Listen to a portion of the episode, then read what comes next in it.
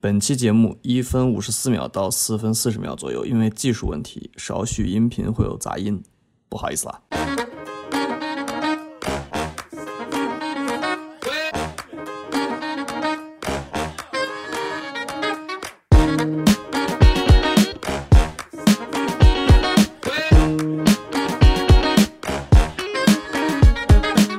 又知识迷读事务所，我们是一档由几个建筑出身的伙伴做的播客，但除了建筑以外，我们会聊点别的。我是芥末丝儿，啊、我我是是妈妈，我是啊 Cracker，好久好久没有录音了，天哪，好久好久对啊。那是为什么呢？首先，请这个芥末丝儿一句话，这个叙述一下契机，是为什么没有录契音？机就是我们要聊，其实，在这一期的前面两期也会提到这个事情，就是我现在在巴尔干半岛滞留，也没有滞留了，过两天就回瑞典了，希望。但是已 fingers 已 crossed，经待了大概一个月时间，对吧？一个多月，一个多月了。这个事情就是我我因为要离开瑞典等瑞在瑞典的新签证，但是我又没有别的能在深根区待着的地方，嗯我又我又不想回中国太麻烦，嗯，我就来了一个最近的免签地区，就是巴尔干半岛。那是你的中国护照可以免签是吗？大部分地方可以免签，对哦，明白了。那你现在在哪个国家？巴尔干干巴尔巴尔干半岛就是原来的南斯拉夫那边，就是那一群国家，哦，这样子。是明白这个地方呢，你不来吧，应该没有什么人知道这里发生了什么东西，就是不知道这里是有什么，也没有什么人去来这儿旅游，中国人吧，嗯至少是。因为我记得这一块“南斯拉夫”这个词，我在我们记忆里面好像就是跟什么跟战乱啊相关一些，还对有什么科索沃那一块，是不是都属于对，就是那一对块？因为这个地方巴尔干地区叫什么欧洲火药桶嘛，嗯，一战好像就是从这边开始打起来的，然后后面有啊各种各样的，是的，我想起来了。嗯，各种各样的冲突。那所以实际上你去了是什么情况呢？目前总体上面来说， 对，来概括一下。我一开始是因为签证这个事儿吧，我就不具体说了。反正因为签证这个事儿，我会我就以为我会一直在贝尔格莱德，就是塞尔维亚的首都，嗯我会以为一直在那儿待着，然后在那里可以拿到签证，我就回瑞典。嗯但哼，是后来发现事实并不是这样子的，我要辗转一下，然后让一个朋友把我的签证从瑞典带到阿尔巴尼亚来， 然后我再从阿尔巴尼亚回瑞典。就这简单来说就是这么个事儿。呃，但是我已经当时订了住宿，所以我就在贝尔格莱德住了一个月，嗯，就那一个城市住了一个月。感觉怎么样？呃，感觉那就是个中国北方二线城市，特别像。哦，啊就那个氛围，氛围也是那个那个热的感觉啊，就特别。我这整个巴尔干地区就没有下过三十五度的地方，我靠，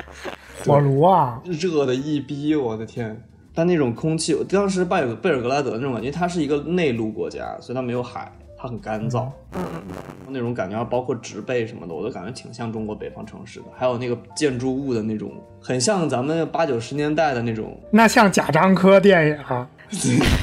不是农村， 不是农村里的，就是那种什么老的那种社区楼，你知道吧？筒子楼什么的。那就那就还挺贾樟柯的呀，我觉得是，你是太爱贾樟柯了。我挺爱的。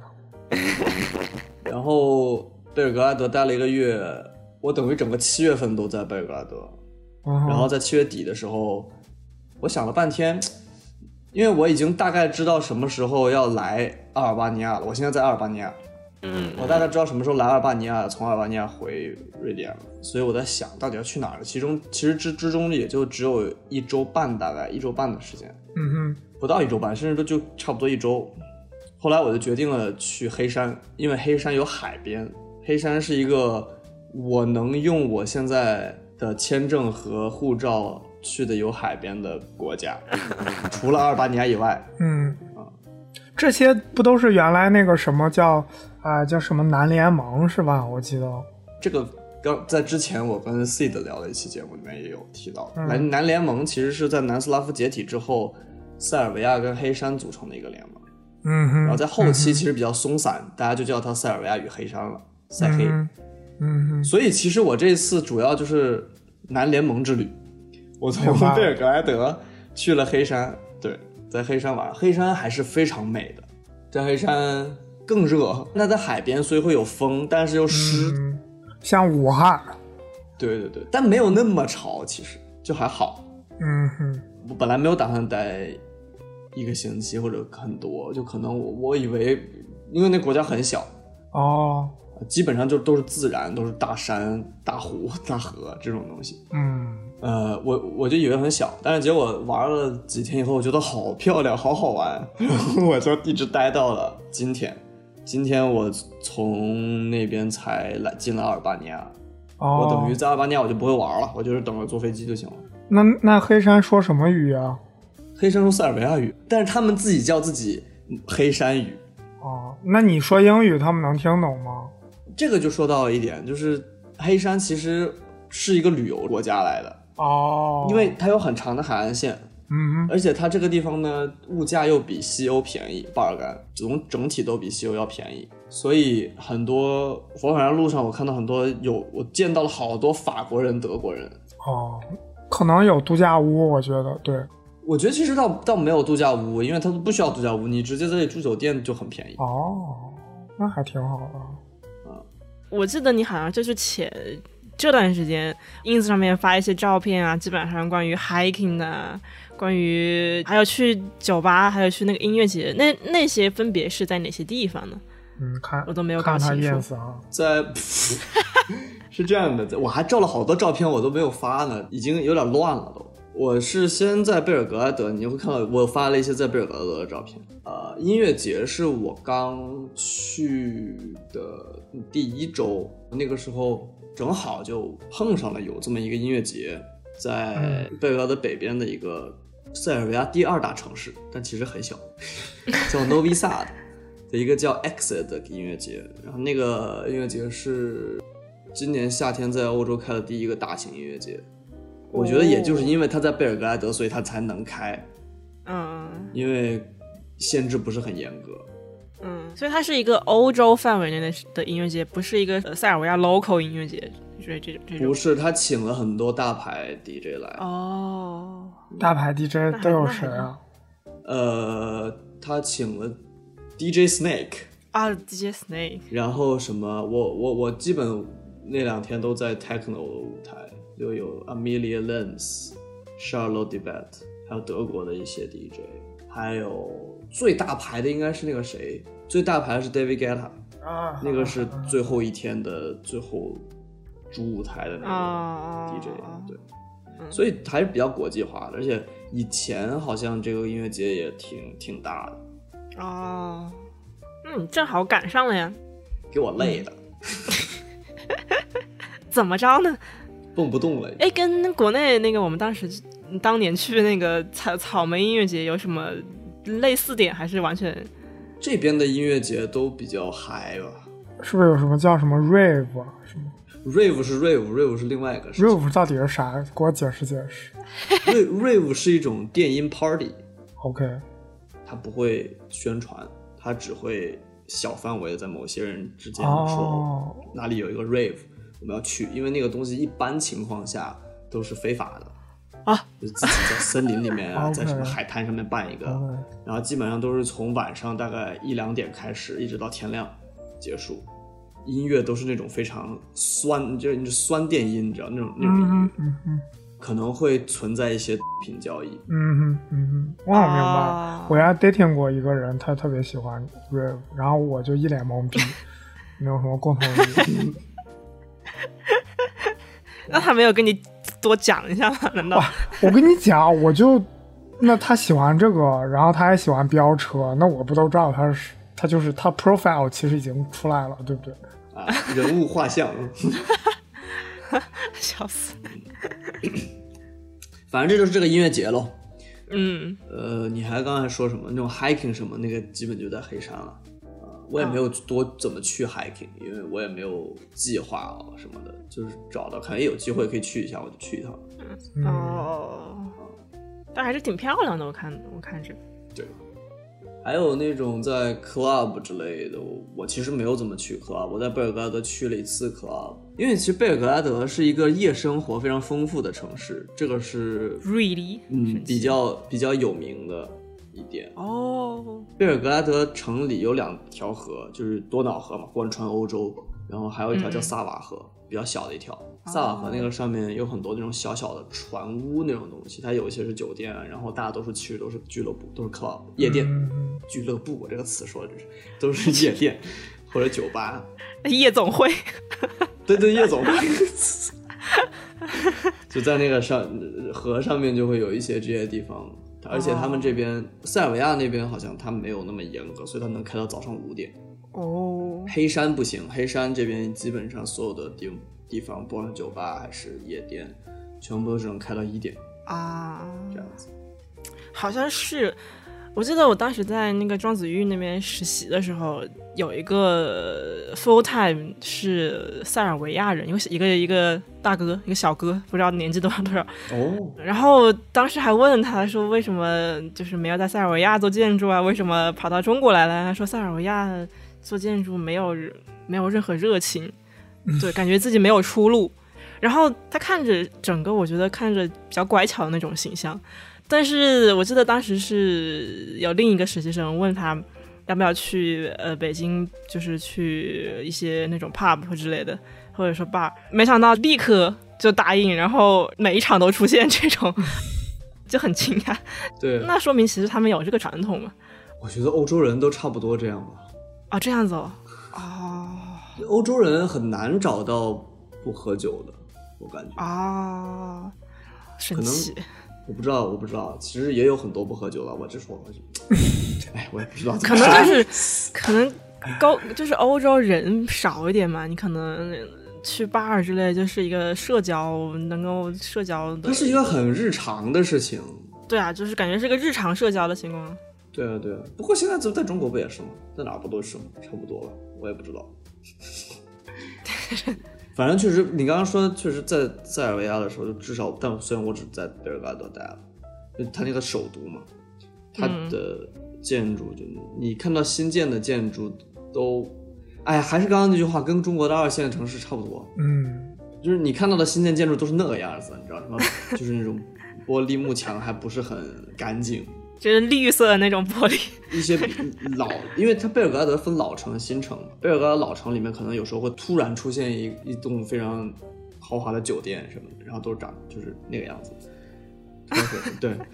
就不是很，你不知道为什么就很突兀。然后比较好看的新建筑就有一个市场，我印象挺漂亮的，啊，别的好像我都没有什么印象了。除此之外，就是新城有很多那种粗野主义的现代主义建筑，哦，嗯，对嗯，没有没有什么，所以肯定在那儿做建筑是没有什么出头之日的。嗯，国家又穷，哎，这个粗野主义是就是当时南斯拉夫留下来的这的一些痕痕迹吗？对那些房子是当时，呃，尤其是社会主义时期，，对对，嗯，我记得有一有一本儿那个画册还是谁的摄影作品，就是各种那种特别像，就我还蛮喜欢那种的，因为比较有怎么说，比较有神圣性。对对，神性的那种对感觉，对，它是是那种哦那种东西，对就是不是日常生活中你可以见到那种东西，像一种遗迹你说的那种可能在苏联会更多一些，啊哈啊哈，呃，对，南斯拉夫可能嗯那边会是是，我觉得甚至主要它很多民宅都是那种样子，其实就是混凝土，然后没有什么修饰嘛，就是柯布西耶那一套，嗯嗯，嗯，但是苏联那边还有一个特点，就是它都是很巨大嘛，就是它很多东西它会做的很、非常的巨大，嗯巨给你一种压迫感，所以才会有这种神性的感觉。嗯对我对不知道对对对你见到的这些也有类似的情况吗？比如说它是一个很大很大嗯的这种混凝土的一个，有一个塔，有一个塔是这样子的，怎么说？它两个桶上去，然后上面有一个以前是一个旋转餐厅，但是现在关门了，特别酷那个那个房子。啊你，就觉得为什么会要建这样一个房子呢？它原来有一部分是呃办公室，然后有一部分是民宅，办公室那个部分倒闭了，所以就好像就没有用了，废弃了。嗯嗯，民宅那部分还有人在住，贝尔格莱德很多很多这种废弃的地方。我感觉国内其实也有这样的情况，就小点的城市也有这样的情况，可能是不是烂尾楼的情况更多一些？但是你刚刚说的情况应该是楼太老了，没有人去管。贝尔格莱德也有烂尾楼，我不知道是不是烂尾，但是就感觉那个工地已经在那里很久了，没有人动过，楼上面全是涂鸦。啊，啊，贝尔格莱德的涂鸦也非常非常多，就是你废墟多，然后全是混凝土，很多很多涂鸦，你能感受一下这种氛围。还有一些是当时九九年北约轰炸了以后的房子，就也就没管。没有去哦重建啊，这些什么东西？嗯没有，尤其是它有一条街道旁边都是一些政府建筑，然后有一个地方是一个我印象里是叫是国防部的楼，是前国防部的楼，当时被炸了以后，那个废墟全都一直留着没有动，估计是故意不动的，就是要让大家记住这件事情。民族主义教育基地，但是确实吧，你就被轰炸这件事情，对他们来说也是比较不好的记忆嘛。那是我我当时打的，然后还问那个司机说，就路过嘛，那个那个国防部被炸的那个楼嘛，啊我就说这当时是不是北约的时候炸的？他说是。我说你那个时候什么感觉？他说我那时候就住在这个旁边哦啊。然后他说声音特别大，然后各种他那个时候二十岁，就跟咱差不多大。啊，嗯，然后就碰到这种，你能感受到外面这种全是就是轰炸，然后你要跟家里人马上跑到那个地叫什么地下室的那个 shelter 嗯防空去等啊。啊啊啊！嗯嗯，他就说很，他当然如果他经历过那个时间，他会觉得北约很邪恶，对吧？嗯，对，这个这个没有办法。我还记得我在纽约第一个公司的那个前就之前的同事，他们那个办公室是直接能看到当时双子塔的，就是嗯九幺幺轰炸那个双子塔的。然后我记得那个同事说。说他这就是这辈子都没有办法忘记被轰炸的那一刻，看到有人从那个楼上掉下来，就是眼睛看到那个人从楼上掉下来。哦，他说他这辈子没有办法忘记这个事情。天哪！那肯定啊，类似于战争这一类带来的这种就是心理创伤，嗯，你就没有没有办法去衡量，我感觉是。对嗯，而且这种你这北约轰炸这个是因为科索沃问题嘛？那科索沃问题现在还存在。对啊，科索沃到我都没有搞明白科索沃到底是个什么问题。 其实这个科索沃是呃，你如果看巴尔干地区的地图，就是这个是塞尔维亚，塞尔维亚最下面那一部分是科索沃，啊科索沃和塞尔维亚的西边是零六年独立出来的黑山，科索沃再往南就是阿尔巴尼亚。科索沃的问题在于，它那个地区里面有很多，因为它其实当时在我印象里啊，在南联盟时期，它是一个自主的那种嗯嗯，叫什么自治自治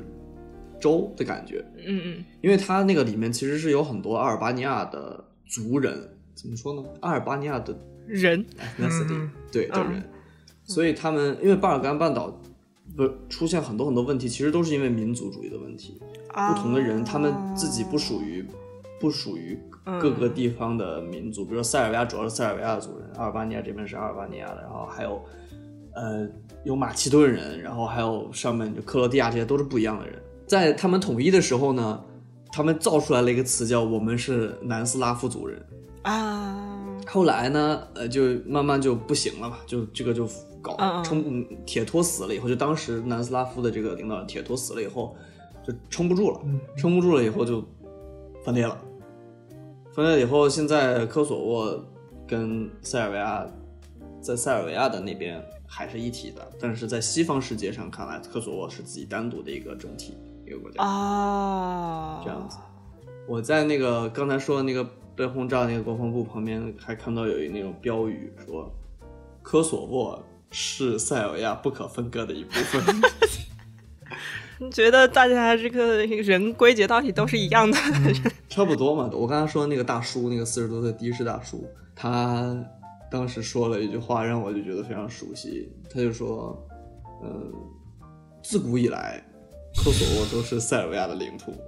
挺挺神奇的。所以说这个叫什么？我刚才想说啥，就是民族主义有时候实在是害死人。那你说对吧？这个纳粹，这那就是极端民族主义，对吧？嗯，认为自己的人种优越于别人，很多时候就是这样，它都是变体。哎，我现在有点能能理解。比如说，比如说我我作为一个这种中国人去看，呃，他们这些地区，我会觉得说他们本来这个这个源头差不多嘛，然后分的这么这么开，其实这个东西它是一个叫什么想象的共同体，就其实这个共同体并不存在，更多时候是一种叙事，是一种想象，是一种 narrative，对不对？包括你现在，包括台湾人自己称为自己是台湾人，它更多是一种文化角度，我觉得，因为人这个物种，我觉得是需要一个认同，很多时候你去存寻找一个存在的意义，所以你就会有一些这种呃想法去组成一个共同体，但很多时候这种共同体是想象，它并不牢靠。对，嗯问题就在于这种想象引发了对啊，人跟人之间的矛嗯盾，嗯这个就比较不值当嗯了，我嗯就觉得。包括就是他们现在这种科索沃，我没有跟塞尔维亚人聊过这种问题，因为我听说这是一个不要提起的问题，嗯所以我具体我也不知道他们到底是。所以你跟这种塞尔维亚当地人，嗯就是有呃什么场合下比较交流比较多，或者说跟他们有什么样的关系呢？我主要还是跟我那个房东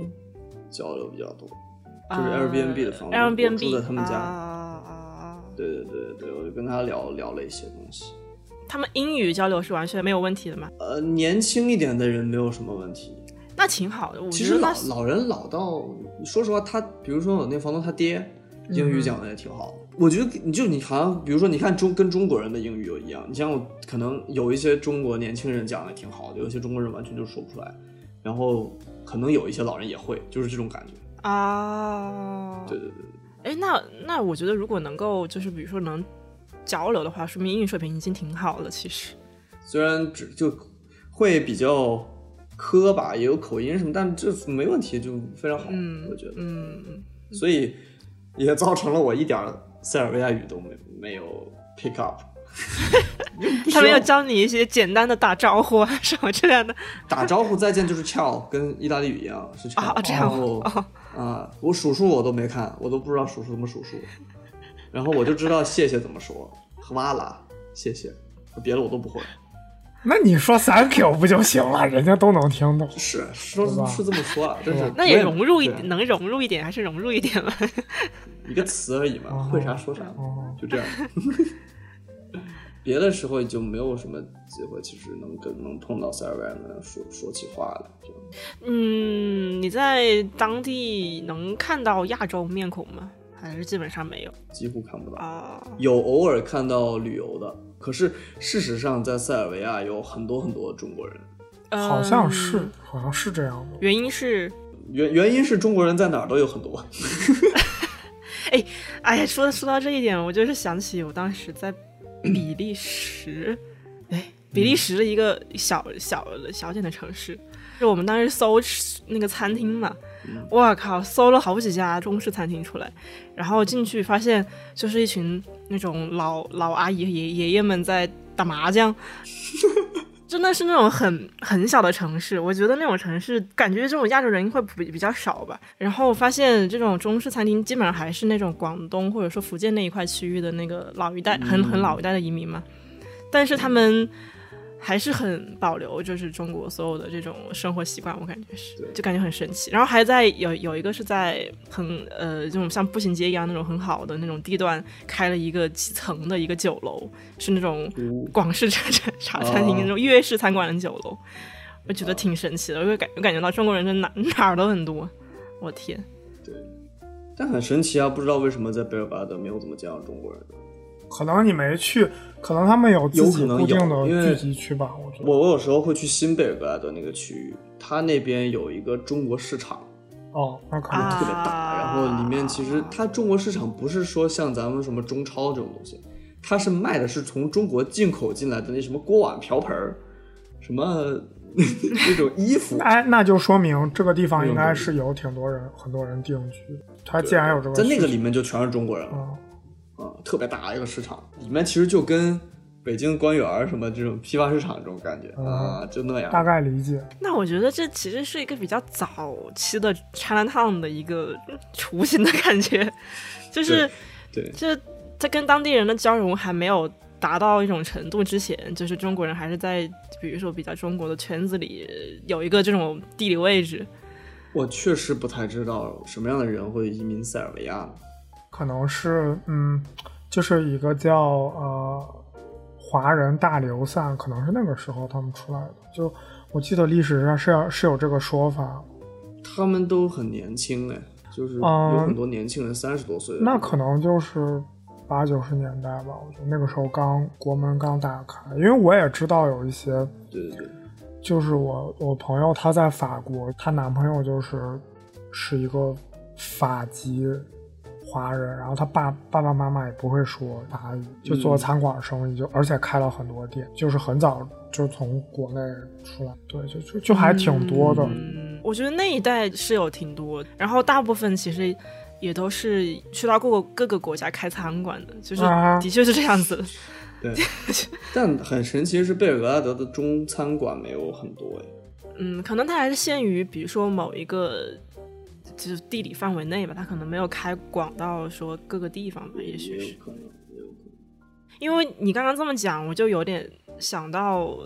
就是最开始三藩这边 Chinatown 最最开始的一些形态是有一点点像。嗯，但那个地方根本都无法叫一个，因为你像三藩的那种，我想三藩中国成什么样？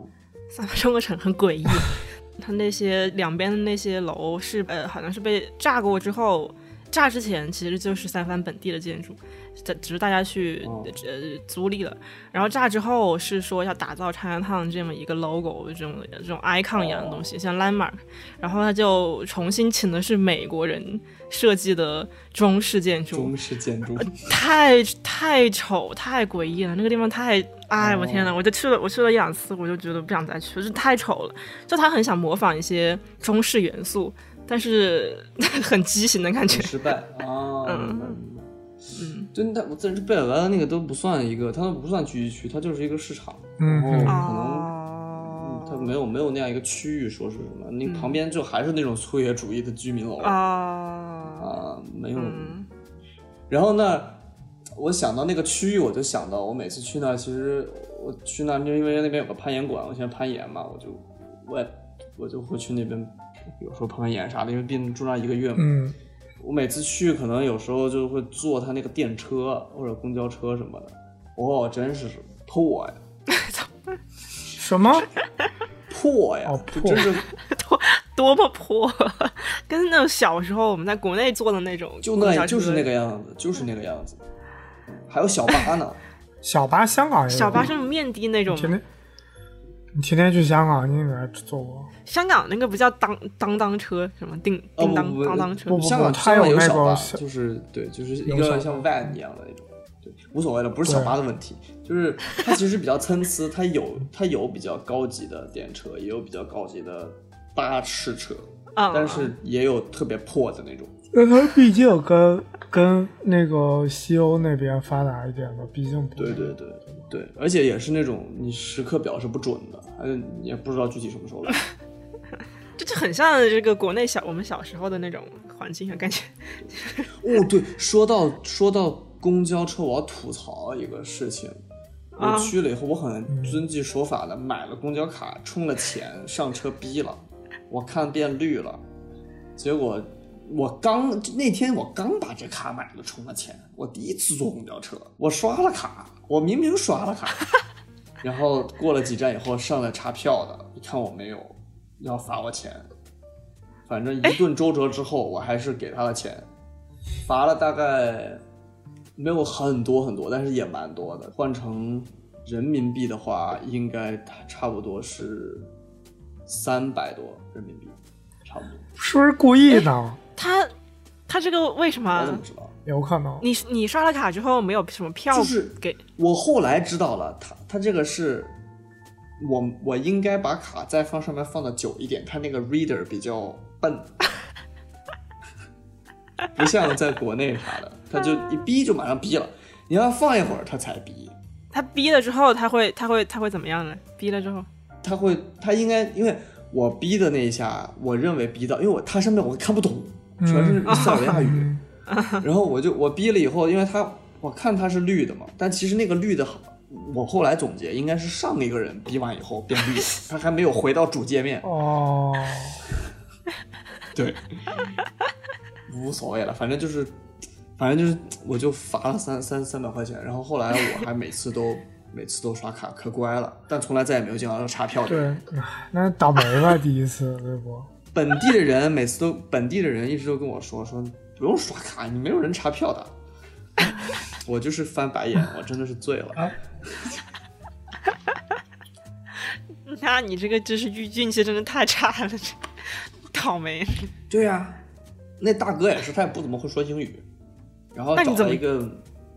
找了一个姑娘会比会说一点英语的，然后我们就艰难交流，我就一直跟他在那掰扯，掰扯不过我就算算算算，给你钱行吗？哎，你说咱们中国人不差钱儿，哎我真是醉了， 我吐槽吧，反正就是。 不过我，你别说，我当时在西雅图坐那个地铁的时候，那的确有人查票，而且它是固定，它会随机在某一站。就我基本上每次在那儿坐，我都能见着查票的。虽然我们我们那个卡是学校就是有合作，有一个学期多少钱，就你可以你可以就是其实坐一趟还挺贵的，得三四块钱，但是你刷学校的卡就不要钱嘛。然后但是还是有人查。但是如果你比如说你，你比如说你忘了之类，这可能一次两次也就也无所谓，就这种。纽约地铁没有没有什么查的有吧？ 这个我也查不记得有，啊？真的吗？你你你见过我查记得纽约地铁上吗？MTA 对吗？啊，我记得哎你是见有过查票的吗过？不是，他那个小火车一定会查，就是不种，他他有个叫 Nor- Northbound，的还有还有一个，反正 N N J 这种啊 line、我是知一定会道查的。我知道纽约为啥不它查了，因为你进去有闸，他进去了，对，他叫要刷对，有闸，对对对它对。对啊但，有人就有人就会跳过去，啊对，有人那还不是一就一有人，那是一堆人跳过去。 但是纽约地铁也是真够破的，我真是印象深刻。破就一个方面，主要是太脏了，就是那种当然也不是说不能，也不是说不能做吧，就是也能做，对吧？你没有选 择，你不做没它，有你选择做什么呢？ 你是没有选择。对，贝尔维莱德差不多。但是我我其实觉得贝尔维莱德有一个很好的地方，就是它有一些小的 community 是很有邻里的感觉的。嗯，周围的人你怎么感受到的都认识周围的人，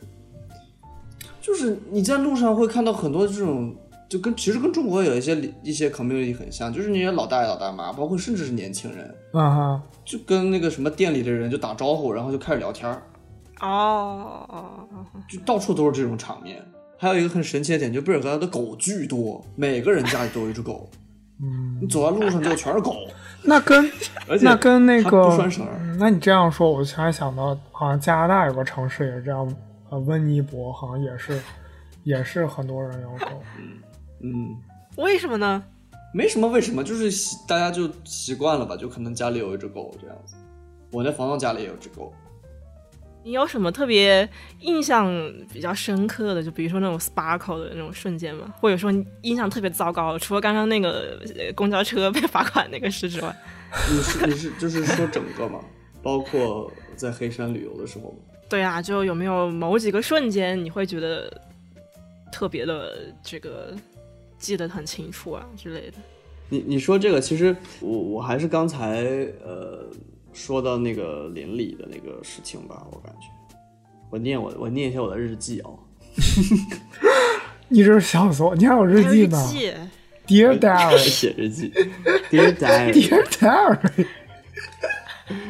呃，吃完饭走路回家，路过离家很近的街区，之前一直因为它是去市中心的反方向就没有走过，只是去过这街道活力起始点的一家冰激凌店。哇，那冰激凌真的好好吃，啊我跟你说真的。 这是我这样的旅者（括号目的地导向，爱看 Google Maps）（ 括号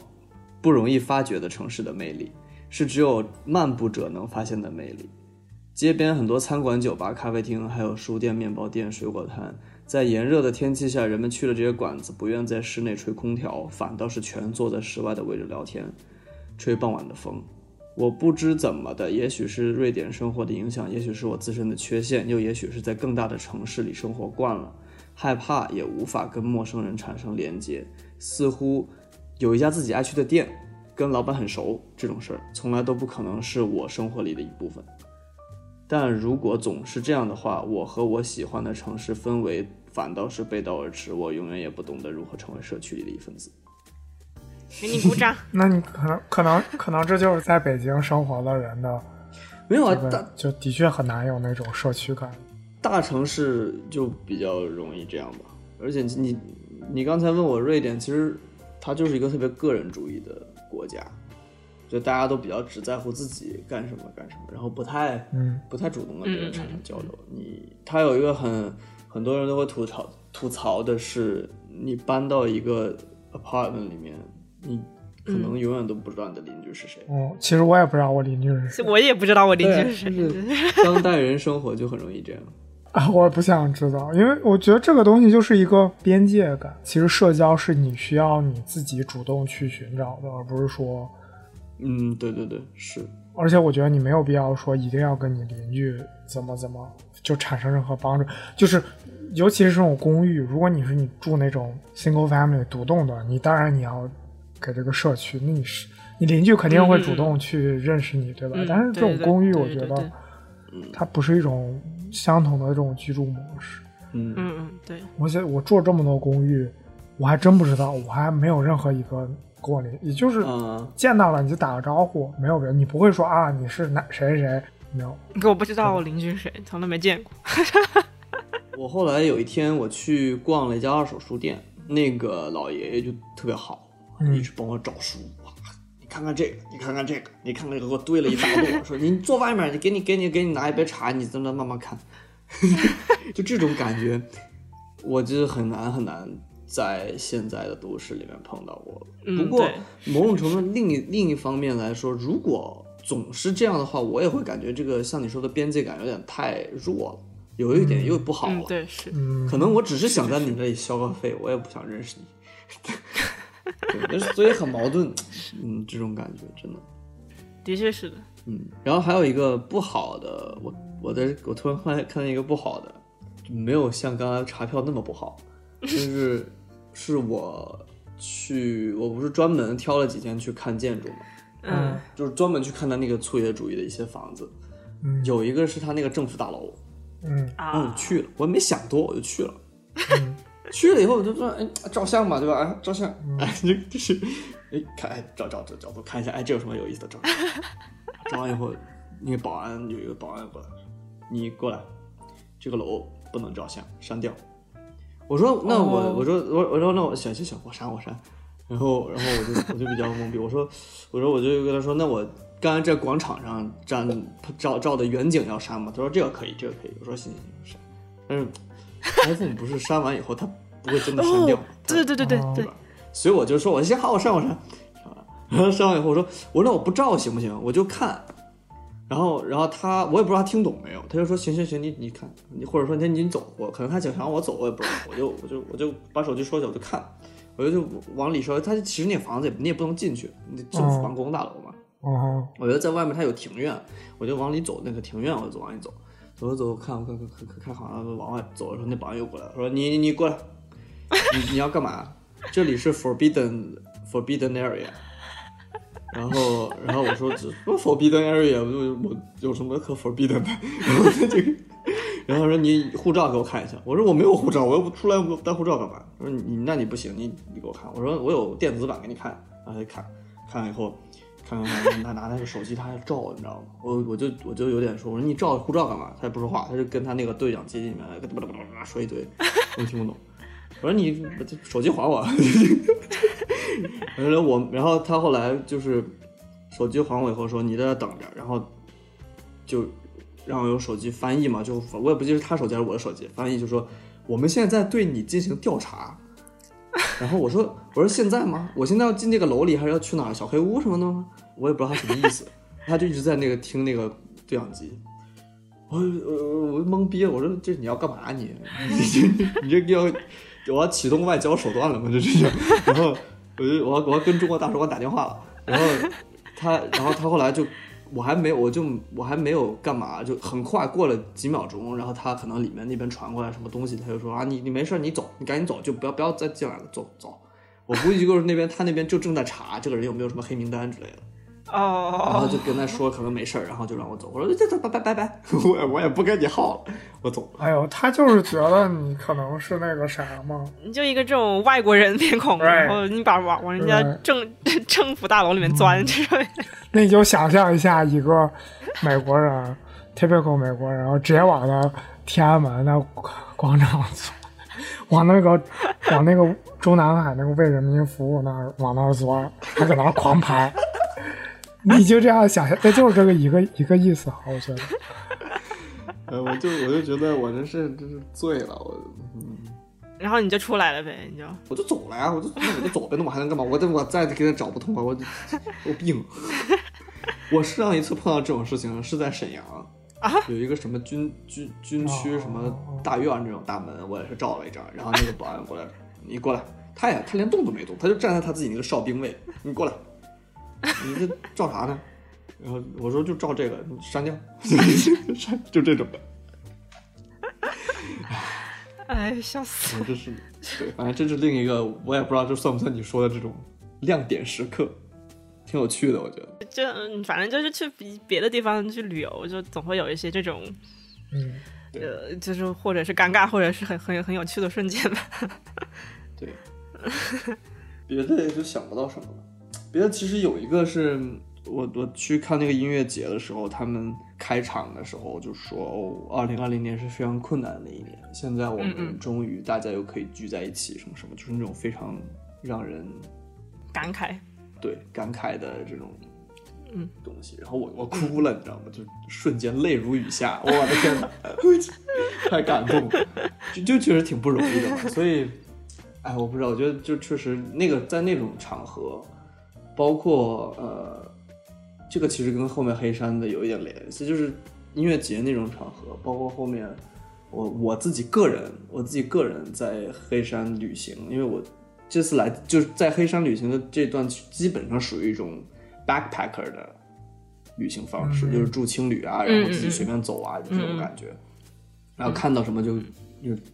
就去，然后定第二天的行程，我不没有什么 plan，、嗯嗯，这种。那在那个时候就可以碰到很多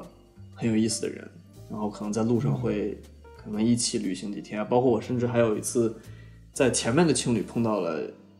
两个法国人，然后过了好几天在另一个城市，突然发现住在同一个青旅，就这种事情。哦，对，然后就会聊一些天啊，就可能有一短暂的相遇，就这种事情其实 pandemic 让这种机会变少了。对对但是现在对可能慢慢慢慢重新对又可能可以开始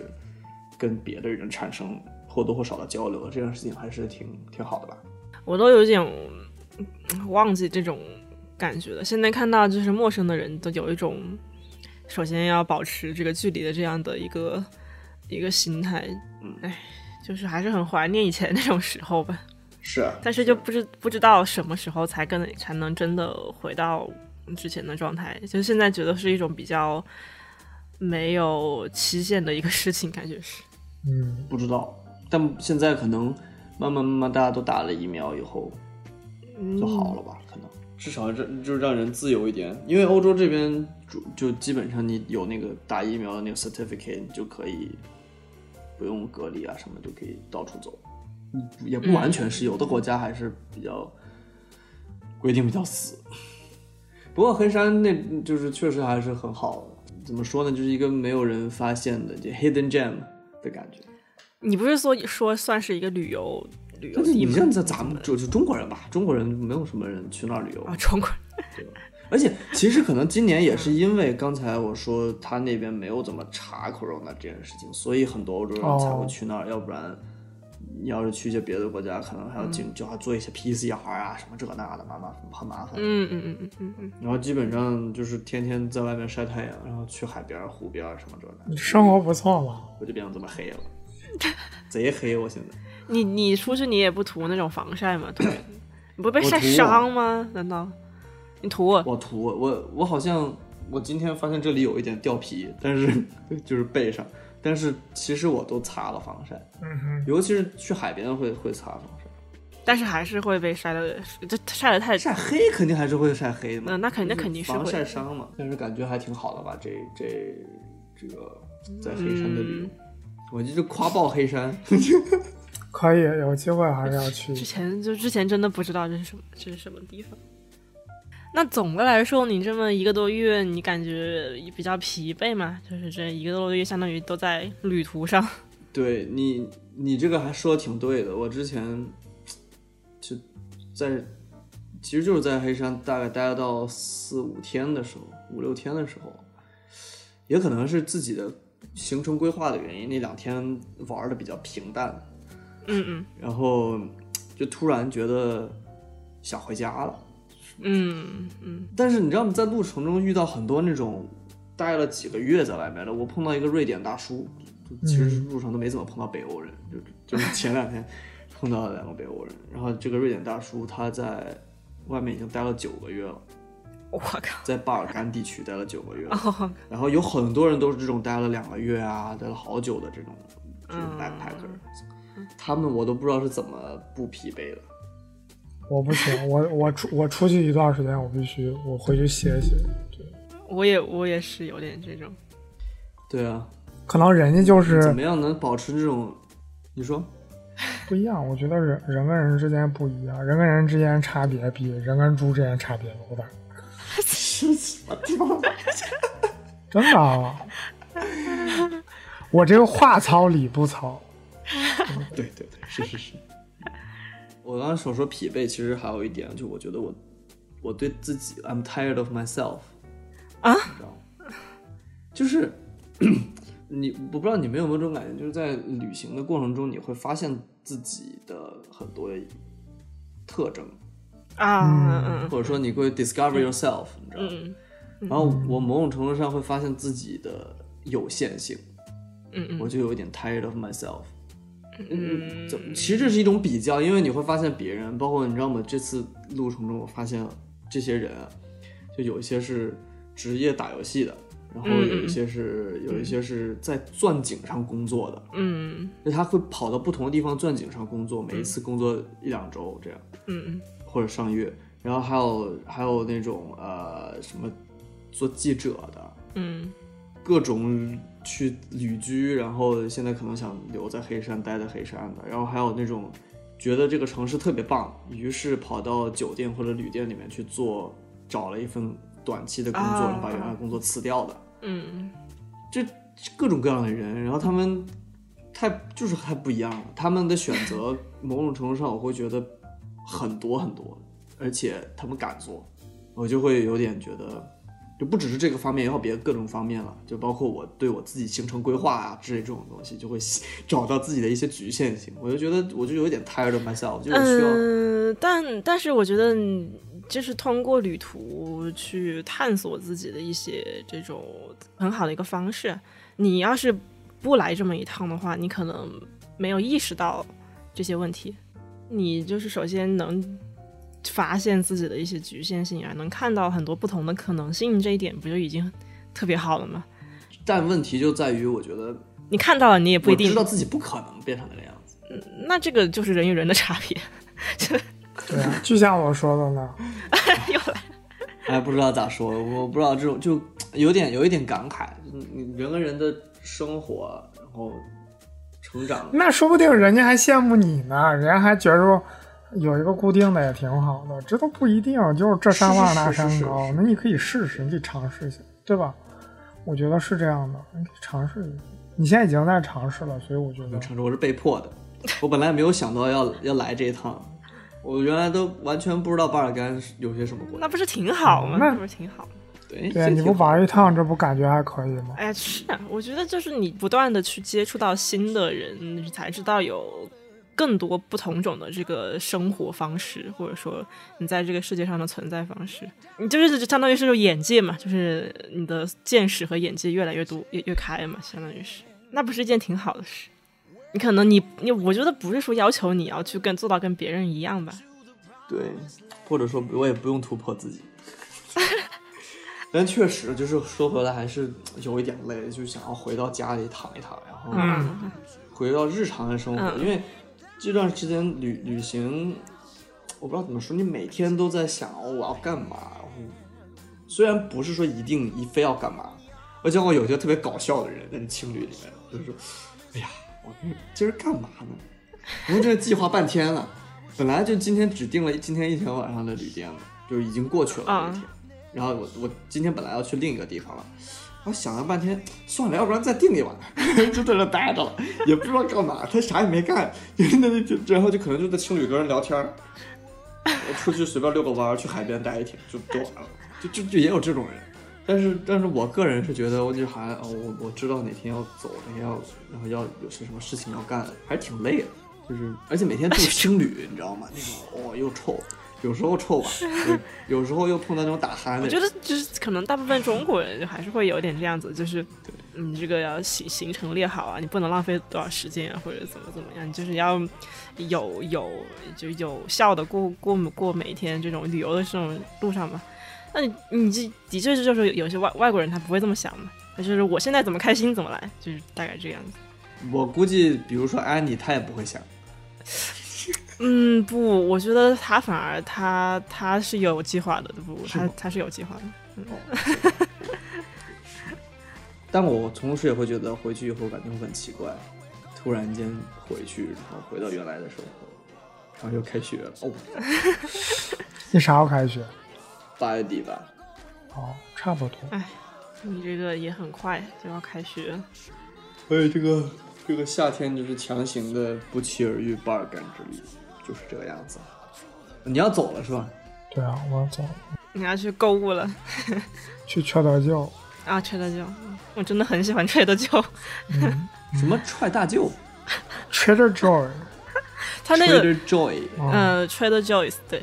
是一个这个美国的这这个嗯很很很可爱的一个超市。嗯，那就拜拜吧，好好拜拜，拜拜，拜你拜。看。拜拜。 Take my hand. Down to the